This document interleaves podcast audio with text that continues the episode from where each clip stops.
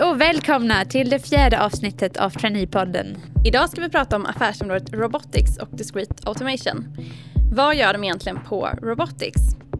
Framförallt så jobbar Robotics mycket med att automatisera och öka effektiviteten i industrin. Så de jobbar helt enkelt med framtiden av industrin.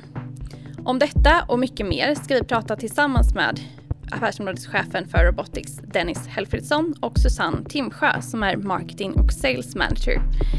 Jag heter Emily. Och jag heter Gördis.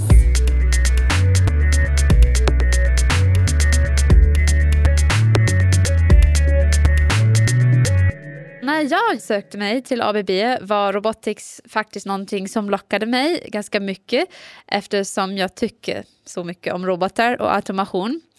Och det är en jätteintressant område som beror på, på samspel av många olika tekniska områden och där mycket innovation sker dessutom. Så för mig kändes robotik som en perfekt match. Ja, men precis. För Robotics de bidrar ju till att skapa en säker och smart framtid och där händer det ju supermycket just nu. Så det kan ju absolut locka många av er där ute.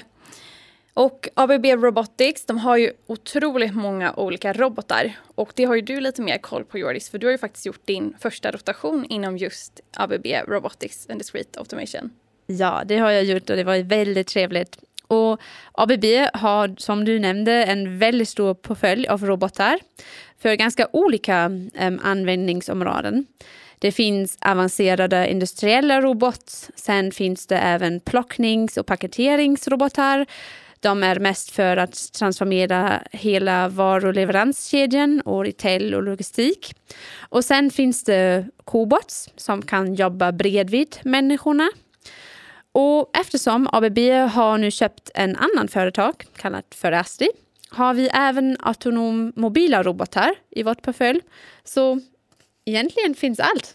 Gud vad häftigt. Det är så, så spännande att det finns så många olika robotar.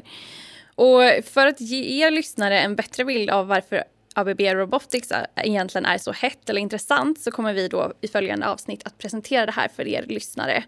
Så häng med! Ja, vi hoppas att ni är taggade.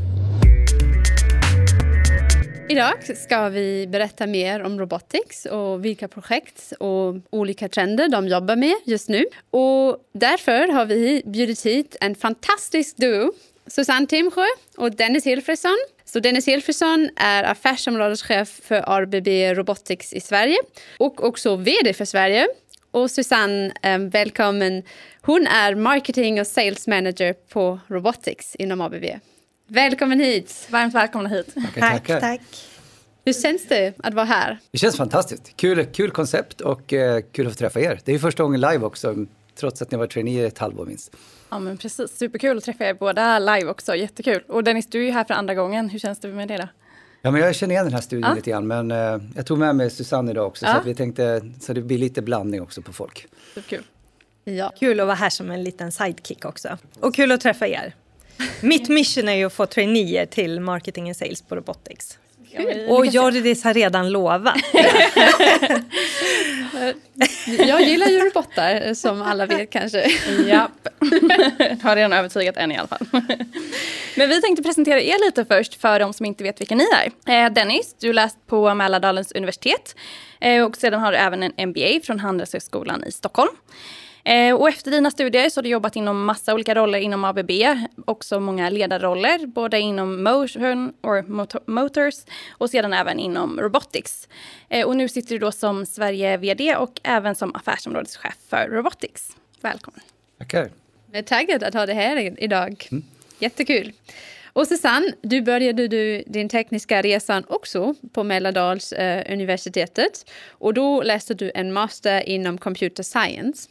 Häftigt. Um, och 1999 var du också trainee på ABB. Ja. Jajamän. Kul. Och eh, sedan dess har du jobbat inom olika roller i mjukvaruutveckling um, på både processautomation och i corporate research. Väldigt spännande. Och dessutom har du också erfarenhet med applikationer och sales. Och nu sitter du som sagt som marketing och sales manager inom ABB. Också en jättehäftig roll, tycker vi. Eller hur? Absolut, superspännande och jag hoppas höra mer om det idag. Så en gång till, varmt välkommen. Då kör vi igång. Nu får ni berätta lite mer om er själva. Och då vill vi gärna veta mer om era fritidsintressen, morgonrutin och sen också vilken teknisk innovation ni hade önskat funnits. Mm. Mm. Vem vill du ska börja? Ska vi börja med Susanne? Ja, Susanne. Så typiskt. ja, eh, vad ska jag börja med då? Fritidsintressen. Mm. Eh, jag har en hund, mm. en liten pudel. Eh, så att, eh, ja men djur eh, jag vet inte, hundar. Jag har inte haft det när jag var liten. Men eh, det jag tycker väldigt mycket om liv, rörelse och familj liksom hemma. Mm. Eh, min morgonrutin, alltså kvart i sex vaknar jag och mm. då får jag kaffe på sängen. Oh. Sen ligger jag i sängen i en halvtimme och dricker kaffe. Och sen går jag upp och eh, sen drar jag igång dagen. Då. Sen sitter jag ju, just nu så är det ju mycket möten egentligen då från ja, morgon till kväll. Men det är väldigt mycket roliga möten. Ofta så säger man ju möten och sen så är det liksom något negativt. Men möten är ju liksom ett möte mellan olika med människor mm. och, och, så hanterar man något specifikt ämne. Så jag, alltså jag har det ju väldigt bra. Och sen skulle jag säga att jobbet är ju lite av mitt eh, intresse och har alltid varit. Jag älskar mm. mitt jobb. Mm. Kul. Och är det någon specifik teknisk produkt som du hade ja, velat se i framtiden? För det... produkt. Alltså jag brukar ofta ha någon sån här innovation på gång som jag tycker ja. att man ska ta fram. Så det började med en klocka för barn som var liksom som en... Eh, ja men du vet man kunde skicka bilder, man kunde följa vart barnet var någonstans och sen mm. kom ju liksom Apple Smartwatch. Mm. Sen så eh, var jag på gång att jag skulle skapa någon sån här Insta, alltså man säga, familjedelning där man kunde ha liksom en dagbok med bilder inom familjen. Mm. Och sen kom liksom Instagram, iCloud. Så det känns som att alla mina idéer det är liksom sånt som ja, men de här stora drakarna redan, redan har på gång och, och så. Men nu vet jag inte riktigt. Teknisk innovation. Mycket handlar ju om att göra tekniken vad ska man säga, enklare mm. att komma till människorna på något mm. vis. Jag mm. vet inte hur jag ska förklara det bättre. Jag har ju liksom växt upp med alltså C++ och liksom sån här riktig hardcore-programmering. Att användningen blir enklare. Ja, abstraktionsnivån kommer ju högre och högre upp. Så just tekniskt så tänker jag att det kommer hända väldigt mycket där vi kommer få tillgång till sån avancerad teknik liksom, som idag kanske används av vad vet jag, militärer eller liksom mm. mm. forskningsavdelningar hos stora teknikgiganter. Mm. Att liksom komma närmare oss människor. Men jag kommer inte på något. Och du då Dennis, vad har du för fritidsintressen och morgonrutin? Jo, men alltså grejen är att i grunden, det är ju så här att eh, genom åren så förändras ju olika saker. Men jag har alltid hållit på med idrott, vilket är extremt varmt för hjärtat. Jag har hållit på med alla idrotter som har någonting med en boll att göra. Och eh, sen har jag fortsatt det intresset. Men sen har jag också det andra stora intresset jag har, det är min familj och mina barn. Så att eh, jag försöker mixa ihop de där två. Så nu ser jag mest när mina barn utövar idrott. Så att, men mina barn är ju det som faktiskt är det som eh, verkligen får mig att leva upp. Så att, Mm. Det får bli det tillsammans med lite idrott ibland. Mm. Ni ska Kom. se Dennis barn. De är de mest fantastiska de har barnen en, eh, nästan. Min är också bra. Bra mor. Så att, ja. Och hur börjar du din dag? Ja men det är, Susanne hon får ju kaffe på sängen. Men jag, jag, jag vaknar ju upp då till, jag har ju två stycken tvillingtjejer som är fyra år och eh, de väcker ju mig. Aha. Och sen eh, har vi en ganska strikt morgonrutin för att de, om de fick välja så skulle de välja och välja väldigt länge när det gäller kläder. Så att rutinen är att jag ser till att de kommer upp och sen väljer, har jag valt ut redan kläder så får jag på dem kläderna och sen är det en snabb eh, kommer ner på nedervåningen och sen äter vi lite frukost och sen direkt till förskolan. Och sen börjar min dag. Då kommer jag hem och så duschar jag. Och sen får jag, precis som Susanne säger också, jag tycker ju mitt jobb är ju fantastiskt roligt. Så att jag ser liksom den här morgonrutinen, får jag massa energi från mina, mina barn. Och sen går jag in på en arbetsdag och där träffar jag fantastiska kollegor och får vara med och faktiskt förändra världen när det kommer till våra tekniska innovationer. Så att eh, så ser min dag ut. Ja, Kul, häftigt. Och innovationer, då har du någon innovation på gång? Jag skulle vilja att vi kunde se till att vi har, gör det enkelt att förstå teknik, vad som ligger bakom. För det är det som mm. ger intresset att faktiskt vilja komma in i industrin.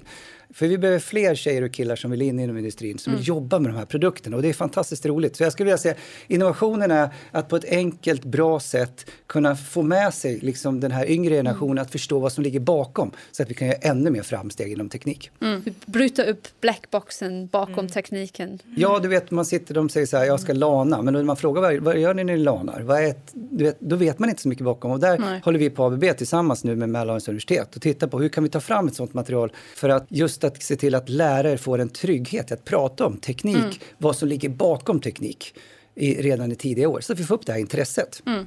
Nej, det är väl jätteviktigt för teknik blir en så stor del av vår vardag nu för tiden också. Så det är viktigt att man har kunskapen kring vad det är som faktiskt ligger bakom också. Mm. För vad är egentligen ditt jobb? Vad innebär ditt jobb Dennis som du tar på där? För det har vi också en fråga på. Liksom. Men jag, jag ska säga så här att mitt jobb är ju extremt varierande. Ibland mm. kan man tänka sig att, jag menar, frågar du mina söner tror de att jag går precis in i ett möte som Susanne säger mm. och, så att, och så sitter man och tar massa beslut. Det är allt ifrån att, att vara med i vardagen där saker och ting händer till att vara med också på strategiska beslut. Det jag försöker göra hela, hela tiden i mitt jobb det är att se till att jag hjälper de som jobbar med mig. För jag, jag får tillgång till en arena som kanske de inte får tag på. Och det är mitt jobb att se till att spegla det som vi behöver, det vi ser framåt för den arenan och säkerställa också att vi får fortsätta ha konkurrenskraft men även också förtroende att driva det vi anser också ska vara rätt som ligger i linje med ABB. Så det låter ju lite så här, ja, jag menar en dag kan se extremt olika ut. Idag står jag och spelar in en podd. Eh, nästa dag ser jag ut med kundbesök med Susanne.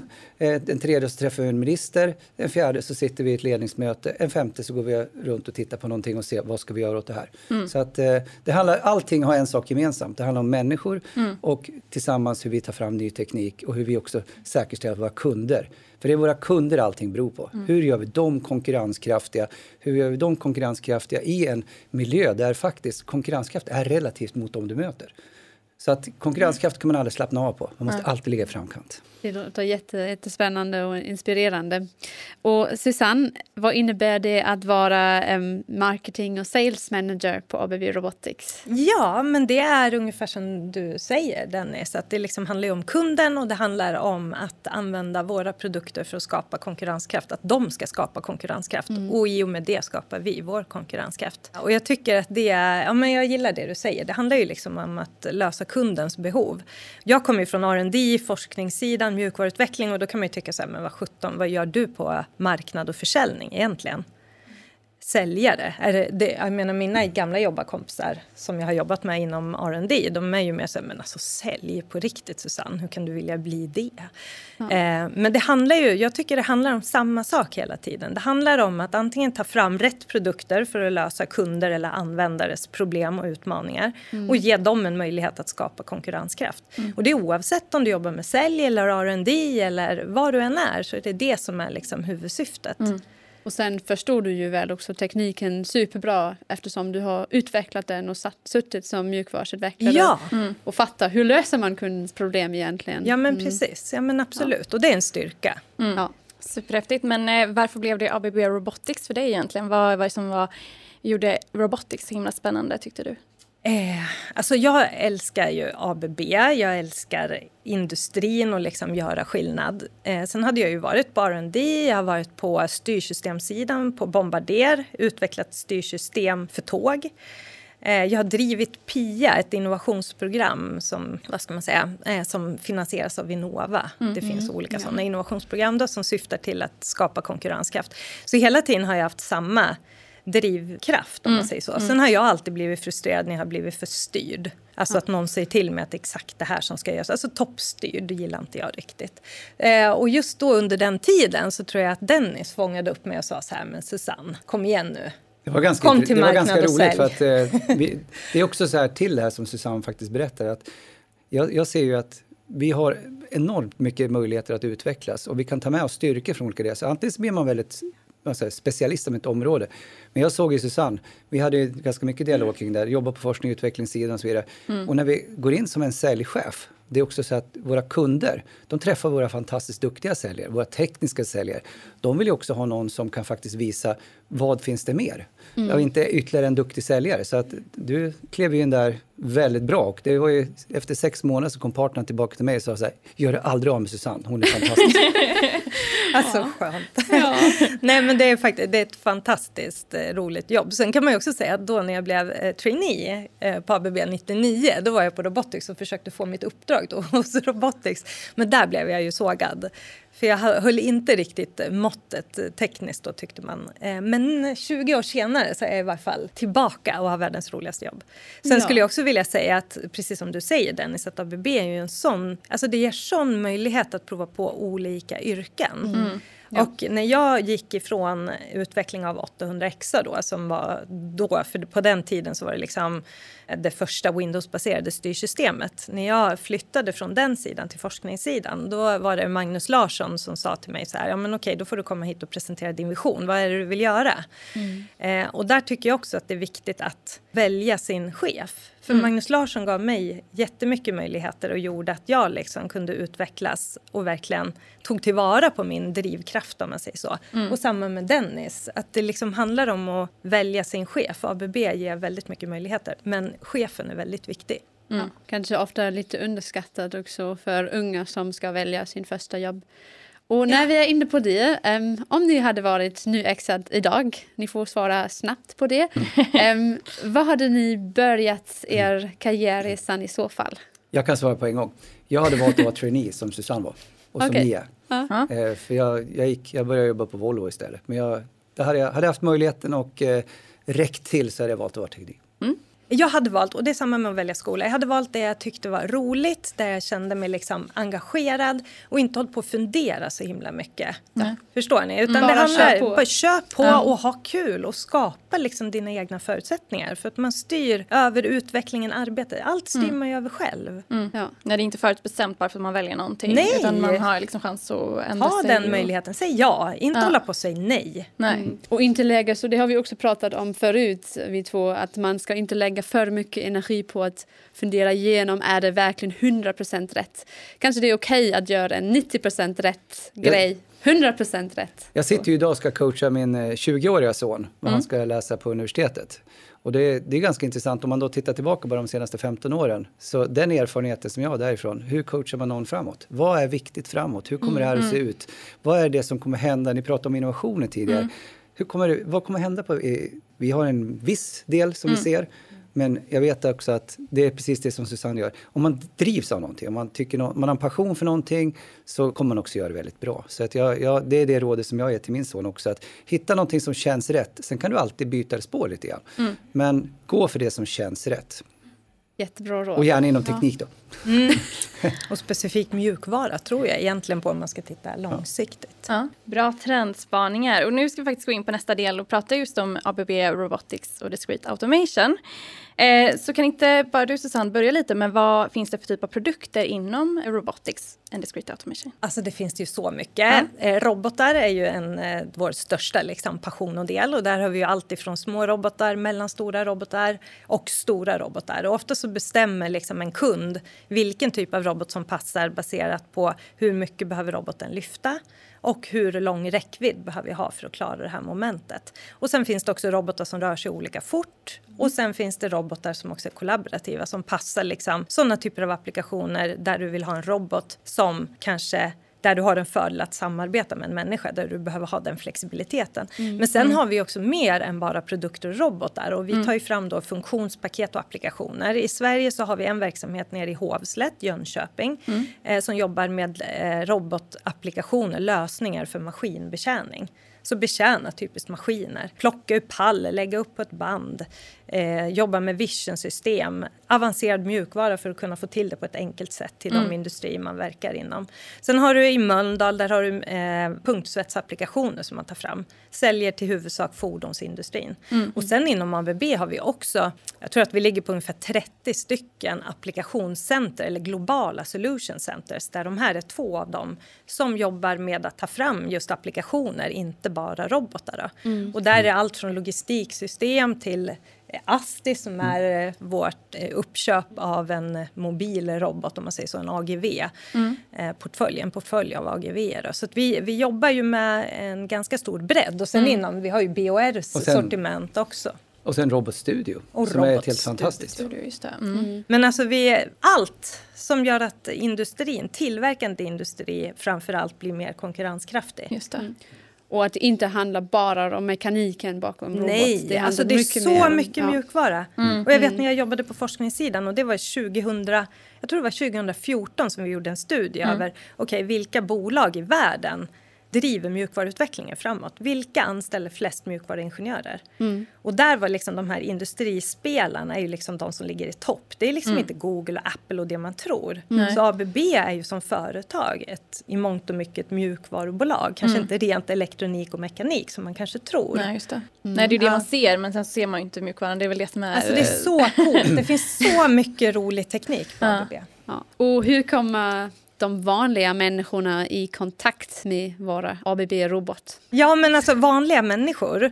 Men eh, typ eh, elever, tioåringar från sju år, de har ofta sett Yumi på Youtube. Mm. Mm. Så kommer man ut i skolor då är det det man vill se. Ja. Tänker du på de som jobbar i industrin, de har ju ofta sett våra industrirobotar. Och då kanske man använder dem i form av att man jobbar med en operatörspanel eller någonting. Mm. Och sen har du ju Robotstudio som liksom är vårt fantastiska verktyg. Där är det ju faktiskt många, i varje fall en del, som sitter och labbar i, i Robotstudio just för att testa fysikmotor, virtual reality mm. ja, och så vidare. Och tror ni att utanför utbildningar och industrin, kommer det ökas hur mycket man har kontakt med robot i det vanliga? Ja, man kan väl säga så att, vad, vad, är en robot idag? Jag menar, jag går ut, min, ut på min baksida så har vi en robotgräsklippare. Vi har, ja. vi har robotar som hjälper till, men vi ser dem på olika sätt. Vi tittar ju oftast på de här som ni ser här, de här mm. att det är en arm som gör någonting, men robotar finns ju överallt. Mm. Så att jag tror att vi kommer i kontakt med det mer än vad vi tror.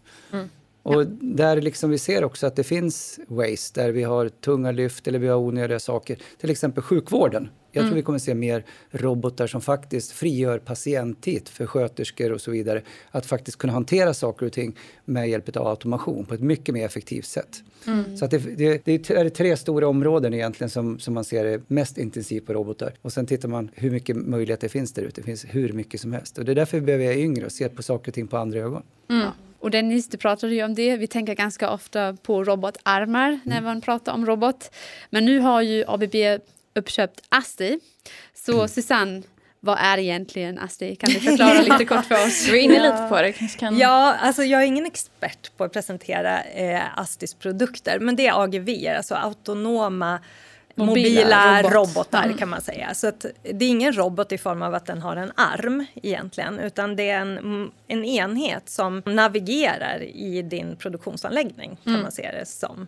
Mm. Eh, och det som jag tycker är intressant, men det är ju på något vis ett nästa steg, det är också att placera en robot på en sån mobil eh, AGV eller AMR eh, så får du ju en helt annan flexibilitet också.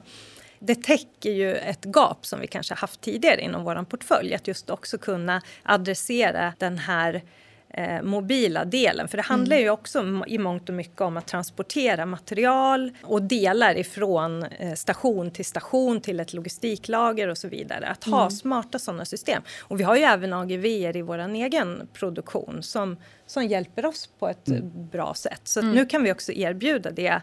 Alltså i, i ja. ABBs sortiment och det är ju en jättefördel. Mm. Mm, absolut. Jag skulle vilja komplettera det, för precis mm. det som Susanne säger, jag menar, det här gör ju att vi får en, en mycket mer komplett portfölj. Så det här är ett, som du säger, det här är ett område som vi har sett, det kommer mer och mer och det finns redan då.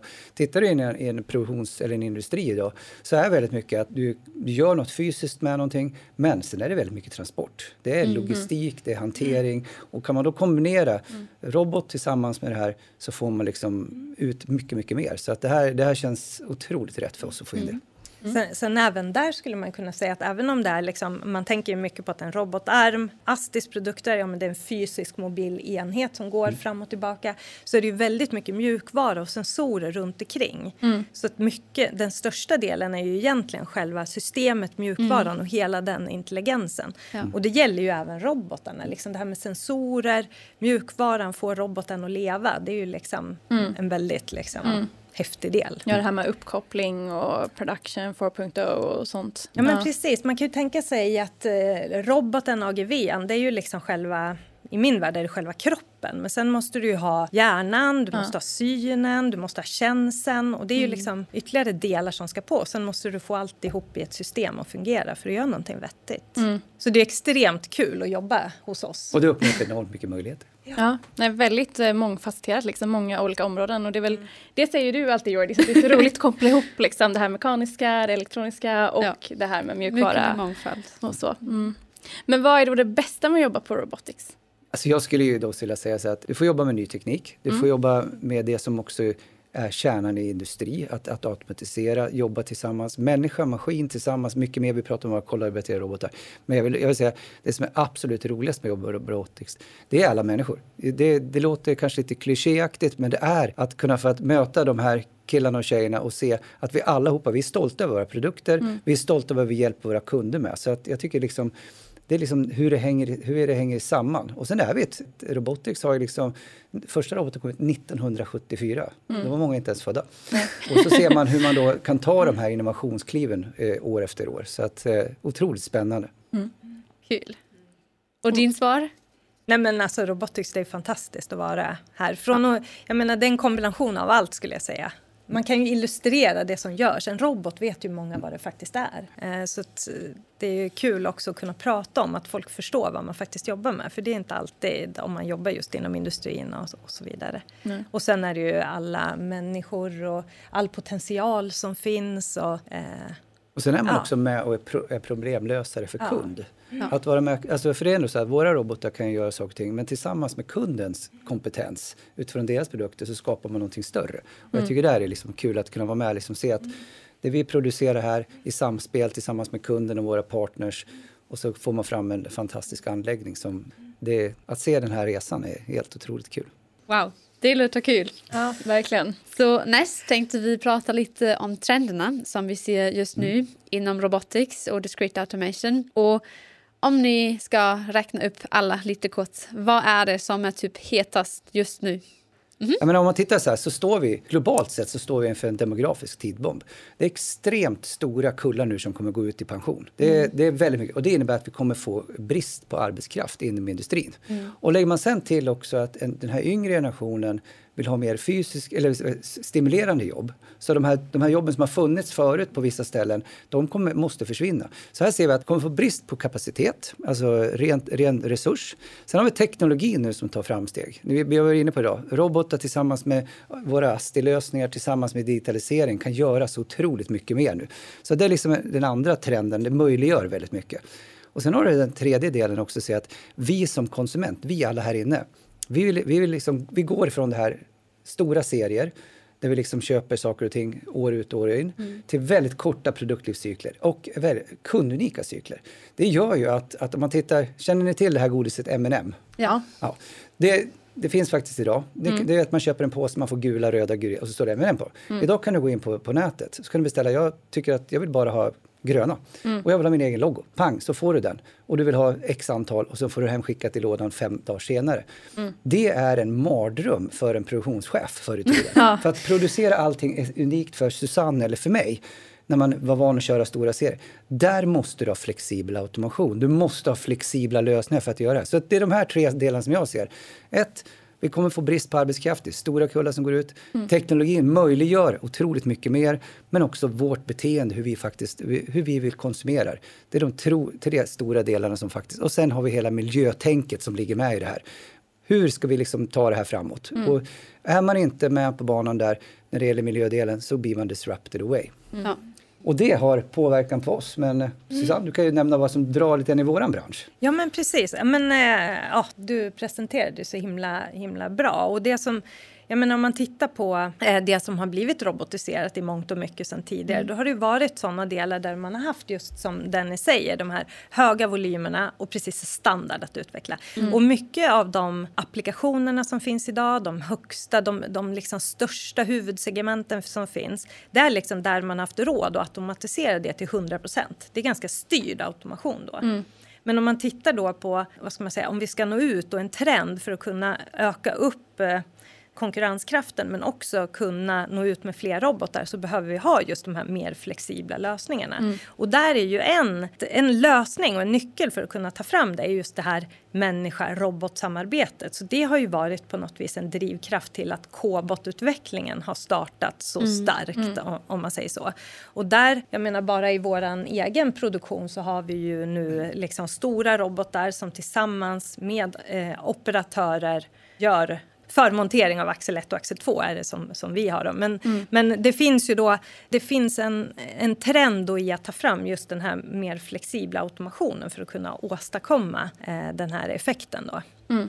Ja, men jag, ska... tänka, att, jag kan väl säga så här, jag menar, ta hela digitaliseringen också. Det, det ja. öppnar upp väldigt mycket. Men i grunden i att digitalisera, att, jag menar, nu kan ju vi få upp mängder med data och vi kan också digitalisera. Så kvarstår fortfarande utmaningen. Det är ju vad är det för problem vi ska lösa? Mm. Så det är också intressant att se här liksom att tekniken möjliggör, men så måste man också se vad mm. är det för problem vi löser med tekniken? Och jag vill slå slag, vi pratar mm. om det här med små och mellanstora mm. företag. Om man tittar som kanske inte har varit, jag säger så här, mm. automatisera, men gör det också precis där vi ser att det faktiskt spelar roll. Börja med liksom automation, det kan vara flexibel automation i form av kollaborativa robotar och så vidare. Och sen bygger man på det här. Och så kommer man lära sig sen och se hur kan ny teknik hjälpa mig att ta det här nästa steg och öka konkurrenskraften. Så att det händer väldigt mycket inom, inom mm. vision, vision-tekniken. Vi har mer också att man har machine learning mm. och så vidare. Tillsammans med digitaliseringen så finns det enorma möjligheter. Men man måste också kvarstå. Vad är det för utmaningar jag försöker mm. lösa? Det, är det, och det är där vi behöver ännu fler killar och tjejer som tänker på hur får man den här effektiviteten i mm. vår industri. Mm. Och det förändras ju också varstans man behöver ja. äh, sådana lösningar. Så förut var det kanske mest fordonsindustri som du sa, mm. men den förändras också. Nu mm. har vi mer elbilar. Mm. Men titta, men titta men... på hela logistiksidan.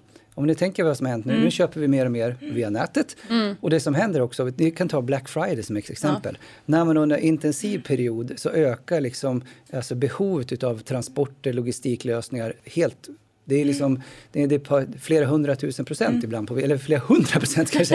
eh, och då, att, då har man löst det förut med människor, så man får in mer och mer människor så blir det inte det effektivt. För att Nej. sen liksom lära upp någon för en vecka och få ut det. Mm. Så vi ser också logistiksidan, där händer det otroligt mycket. Vi, jag menar, hela, vi pratar just om det här mobila, mobila lösningar med ASTI, hur man mm. jobbar med robotar och så vidare. Logistiksidan är ett område som mm. bara växer när det mm. kommer till automation. Ja. Mm. Och just det här med flexibilitet, jag vill bara också trycka på det att just nu så är det ju så att våra, eh, du var inne på det med stora, liksom, stora volymer, lite variationer. Mm. Men vad man också ser som en trend är ju att livslängden på produkter som tillverkas går ner. Mm. Alltså en mobiltelefon, ja men den är kanske aktuell i sex månader. Mm. Och då måste du ha en anläggning som du snabbt kan ställa om. Mm. Och då gäller just, just också det här med att det måste vara enkelt att snabbt kunna justera om och mm. få robotarna att göra något annat. För robotarnas livslängd är mycket längre än mm. produkterna som de tillverkar. Mm. Så flexibilitet tycker jag, det är ju det övergripande liksom, viktigaste. Mm. Men där är nycklar det här med människa och robotsamarbete, använda det på ett effektivt sätt och sen mjukvara och ta fram lösningar som är enkla att använda. Mm. Kul. Och sen kanske också speed, för vi hör ju också mycket om elektroniken. Du var inne på det med iPhones. Det måste ja. gå väldigt snabbt och akkurat och det är också en grej som... Ja, ja. Där, men där måste ni komma in. Ja. Alltså och få upp den speeden. Ja. För det, det är en utmaning när man är ett stort företag som har funnits under väldigt lång tid. Man har en ganska så stor ryggsäck som sen måste ta gigantiska kliv framåt för att kunna vara konkurrenskraftiga. Och där måste det in. Mm. Det måste in speed. Ja. Spännande. Verkligen spännande. Men hur drar ABB nytta, eller ABB Robotics nytta av de här megatrenderna? Det är ju jättemycket som sker. Liksom. Hur, hur ska man ta nytta av de här? Jag, vill, jag vill säga att, vi, vi pratade alldeles nyss, vi har, vi har ju ett, en väldigt fin bred produktportfölj. Och vi, Susanne nämnde ju tidigare hur vi jobbar med allt för applikationer och så vidare, lösningar för kunderna. Nu tillsammans med Asti också så erbjuder vi också den här flexibiliteten. Mm. Så att jag, jag tror att vi, vi ligger väldigt, väldigt väl positionerade för det som händer. Men så ska man vara ödmjuk och lyhörd, för det går väldigt fort också mm, i den här mm, branschen. Och det, jag tror mm. att du pratar om det här med mjukvarulösningar. Det, det, det, är liksom en kombination framåt. Så att, eh, jag tycker vi ligger rätt med vår produktform, det vi ser framåt. Men så gäller det också att alltid ha örat på marken och lyssna på vad är det för någonting som kommer? Vad är det för ny teknik som dyker upp? Och att säkerställa att vi är liksom med på, den, på det tåget. Man ska alltid ha sina nyfikna ögon på det som sker. Man ska alltid vara följa. nyfiken. Ja. Man ska ja. alltid vara nyfiken. Och jag menar, det är precis det här som jag tror är en nyckeln. nyckeln att, att vara väldigt, att lyssna av. Vad är det som sker på marknaden? Lyssna på kunderna. Ja. För det är ändå så här, det är Exakt. kundernas behov vi ska lösa. Mm. Och då förstå kundernas behov och sen översätta det till vad betyder det för oss? Mm. Och säkerställa att vi, utnytt, att vi utvecklar liksom framtidens produkter som kunden ser är verkligen det som de behöver. Mm. Men det skulle jag säga, det är ju någonting som ändå du också, alltså om jag tänker på dig då hör jag det framför mig att fortsätt vara nyfiken, se till att du lär dig någonting ja. nytt varje dag för det är först då vi liksom i längden jag brukar oss. säga det, jag har, jag har mina fyraåriga tjejer, de ställer frågor hela dagarna. och, det, och det är också så här, när vi sen blir lite äldre så har, vi, så har vi mycket kompetens, vi lär oss mycket saker. Men om vi fortsätter vara nyfikna så kommer vi lära oss nya saker hela tiden. Mm. Exakt. Mm. Emily, hur många frågor ställer du varje dag? Nu, vi har ju bytt rotation just nu. Ja, just nu är det ju väldigt många då, för nu är man ju ny på jobbet så nu eh, ja. gäller det ju bara att pumpa ut frågor mm. liksom. Men eh, det är sant som du säger, man ställer kanske inte alls lika mycket frågor som man gjorde när man var barn liksom. Och, och frågorna du ställer får andra att tänka till. Mm. För det är faktiskt så, ibland så tycker man en självklar fråga, men eh, har man den frågan själv så kan man vara säker i ett rum med tio personer så är det fler, två, tre stycken som tänker på samma sak. Och det mm. där tycker jag är intressant, att våga hela tiden utmana, att fråga lite grann att men hur funkar det här? Eller skulle man kunna göra så här istället? Eller vad skulle vara om man tog bort det här steget? Mm. Vad skulle krävas då? Mm.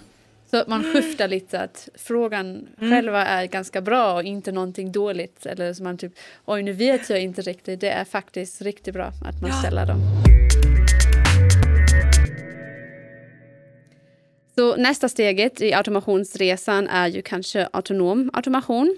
Och det betyder att maskinerna får mer sinne men också hjärna. Och det ger ju mycket möjligheter inom industrin för man kan verkligen interagera med omvärlden. Och vad innebär de här trenderna um, inom automation och digitalisering? Um, och vad finns det för utmaningar rent mm. tekniskt? Ja men precis och det tycker jag, om man tittar just på robotics så har man ju utvecklat connected services under väldigt lång tid. Och det bygger ju mycket eh, på att man samlar in data och baserat på det datat så ger man rekommendationer till kunder, industrier för hur mm. man kan köra eh, anläggningen eh, ännu bättre framåt. Så det tycker jag och det, det, tror jag vi kommer se ännu mer av. Alltså när du får självkörande industrier, man använder sig av data för att dels ge rekommendationer men sen automatiskt också då kanske justera och förbättra. Roboten kanske mm. själv då inser att ja, men det här eh, ska jag göra på det här sättet eller vad det nu kan vara. Sen tycker jag det som framförallt är intressant är också att programmeringen av robotar som vi var inne på tidigare, att det ska mm. bli enklare att använda. Och det mest naturliga om man tittar på hur lär man barn egentligen vad de ska göra. Ja, men man visar hur man ska göra. Ja, så kan du visa roboten exakt, här har vi två delar, de ska monteras ihop på det här sättet och på det viset få en robot att faktiskt göra det momentet. Eh, det ser jag som ett intressant steg framåt och eh, där vi har idag eh, på våra, ja, vi kan ta exempel på vår Gofa-robot då, då, då går det ju att framförallt visa exakt var roboten ska gå mm. och på det sättet programmera. Mm. Så just det här med enkelheten är också mm. en del som jag tycker mm. är väldigt inspirerande. Det är verkligen en häftig teknik och liksom en teknikrevolution liksom att roboten lär sig själv. Ja. Jag tänker att man, när man var liten så tänkte man liksom att oj, robotar kommer att ta över världen. Liksom.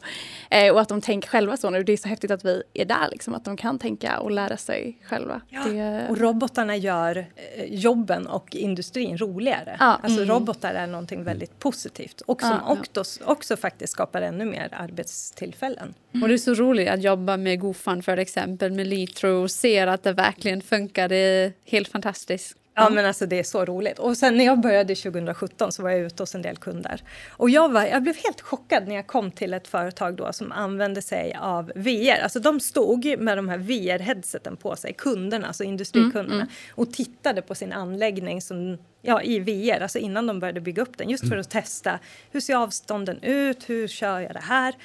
För mig var det liksom, även om jag kom från eh, forskningssidan 2017 så tyckte jag att det där var liksom, det var sånt som jag aldrig trodde användes i praktiken. Nej. Och där var det liksom redan ute hos svensk industri ja. där de använde den tekniken. Så mm. det är alltså så häftigt. Vi är så mm. långt fram egentligen mm. i industrin. Ja. Mm. Så det låter ju allt väldigt inspirerande.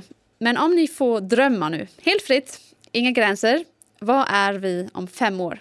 Ni får, Dennis, du får börja snabbt. Oj, vad är vi? Och då, pratar ni ABB Samhälle. eller pratar ni samhället? Jag, sk jag skulle vilja säga så här, jag ser ju att vår största utmaning och möjlighet framåt det är ju faktiskt att säkerställa att vi vi får ner koldioxiden, vi jobbar med de här miljöfrågorna. Och där tror jag att nyckeln till det, det är att vi samverkar, vi jobbar tillsammans med kunder för lösningar och att vi har...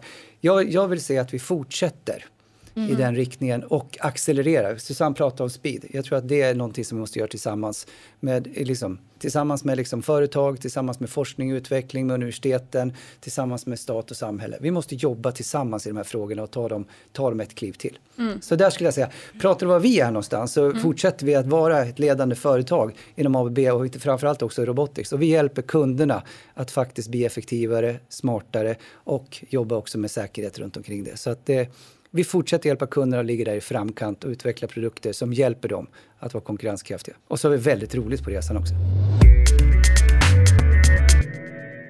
Så idag har vi alltså pratat om robotics och discrete automation och vad de håller på med på ABB. Vi har pratat om de olika megatrenderna som finns och har sett mycket med cobots och att vi måste snabba på och bli mer flexibelt och förenkla allt. Så det tyckte vi var väldigt inspirerande. Eller Superinspirerande verkligen. Tack så jättemycket. Ja, tack. Och nu kommer vi faktiskt till vårt sista segment här och det är eh, snabba frågor till er. Så eh, vi vill gärna ha lite snabba svar. Är ni redo? eh, och vi kan faktiskt börja till dig då Dennis. Vad är din favoritbok? Alltså jag älskar Jo Nesbø från, eh, eller, från Norge och jag tycker han skriver väldigt bra och väldigt lättläst. Så att jag skulle säga just nu är det det jag läser. Mm. Kul. Och Susanne, nästa fråga gäller dig. Har du någon guilty pleasure? Guilty pleasure. Ja men alltså, det, som, det tror jag alla som jobbar med mig kan skriva under. Alltså jag älskar att dricka energidryck. så det är kanske är ett guilty pleasure. Absolut. Eh, älskar att kolla serier. Mm. Ja. Mm, Kopplat till energi då Dennis, var hämtar du din energi? Oh, oh ja. jag, jag menar, att stå här hämtar ja. jag, jag Jag tycker möten med människor, med mina barn, alltså att vara med. Och det är också lite grann att jag får energi utav att just vara med. Där liksom, det händer saker och ting. Så att eh, jag älskar ju människor. Så att jag får, jag får säga att det är där jag hittar min energi. Sen är jag en gammal tävlingsmänniska, eller är fortfarande tävlingsmänniska. så att om, jag älskar att spela match fortfarande. Så ja. får jag spela match, så, då, då kommer hornen ut igen. Även om du förlorar ja. då eller? Alltså, alltså Dennis förlorar inte. Jag, jag, jag, jag, jag kan ta en förlust nu för tiden, men går du tillbaka ett antal år så var det extremt svårt. okay. Men jag älskar liksom tävlingsmomenten. Men jag, skulle jag säga någonting så är det människor. Det är där jag får min energi. Och framförallt givetvis mina barn. Så att jag menar, där, det går inte ens att beskriva. Nej, vilket roligt svar. Och Susanne, om du kunde välja helt fritt, vem skulle du bjuda in på middag? Hmm. Säg rätt nu.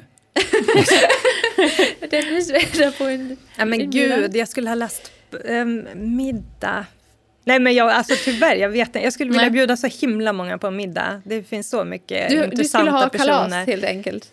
Ja, men jag skulle ha kalas och jag skulle bjuda in många så här, vad ska man säga, så personer inom svensk industri som är tongivande. Jag har ju vissa som jag liksom har som idoler. De mm. skulle jag gärna vilja samla. Mm. Danica på KTH, Krajic oh, som ja, är ja. otroligt inspirerande. Verkligen. Eh, ja, och sen eh, Ja men alltså jag kan lista upp hur många som... Ett helt hav! Kul! Ja, kanske kvinnoforum eller något sånt. Ja. Kvinnliga förebilder på middag. Ja. Kul! Japp.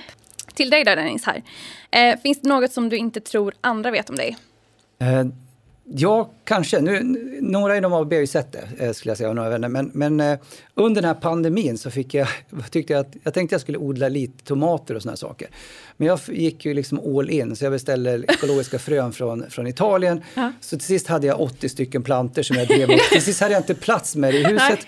vilket gjorde att jag också fick ge bort hur mycket många av mina vänner. Så många vet om det, men jag tycker det är fantastiskt kul faktiskt. Måste jag säga. Och det roliga är att ge det till andra, för andra blir så otroligt glada när de får ja. en planta. Och det är ekologiskt och det är tomater från Italien. Så att. Alltså de var fantastiskt goda. Jag lyckades ju argumentera till mig en planta ja, i alla fall. så goda. Helt ja. fantastiskt. Ja, det visste kul. vi faktiskt inte. Nej, det visste vi inte. Och Susanne, sista frågan går till dig. Hur går du mot strömmen?